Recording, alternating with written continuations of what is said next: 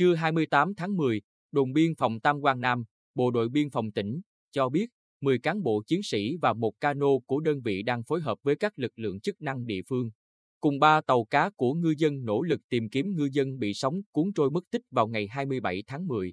Lúc 12 giờ 30 phút ngày 27 tháng 10, sau khi đánh bắt cá trên biển, chiếc xuồng nhỏ, dài khoảng 5,5 mét, rộng 2 mét, chạy vào cửa biển Tam Quan, đến đầu bờ kè chắn sóng thì bị sóng lớn đánh chìm xuồng và ba ngư dân, gồm anh Nguyễn Tươi Tốt, sinh năm 1988, ông Nguyễn Bổn, sinh năm 1964 và ông Nguyễn Thanh Sơn, sinh năm 1963, cùng trú tại khu phố Trường Xuân Đông, phường Tam Quan Bắc, thị xã Hoài Nhơn. Nhận được tin báo, đồn biên phòng Tam Quan Nam cùng với các lực lượng chức năng địa phương đã có mặt tại hiện trường và cứu được ông Nguyễn Bổn.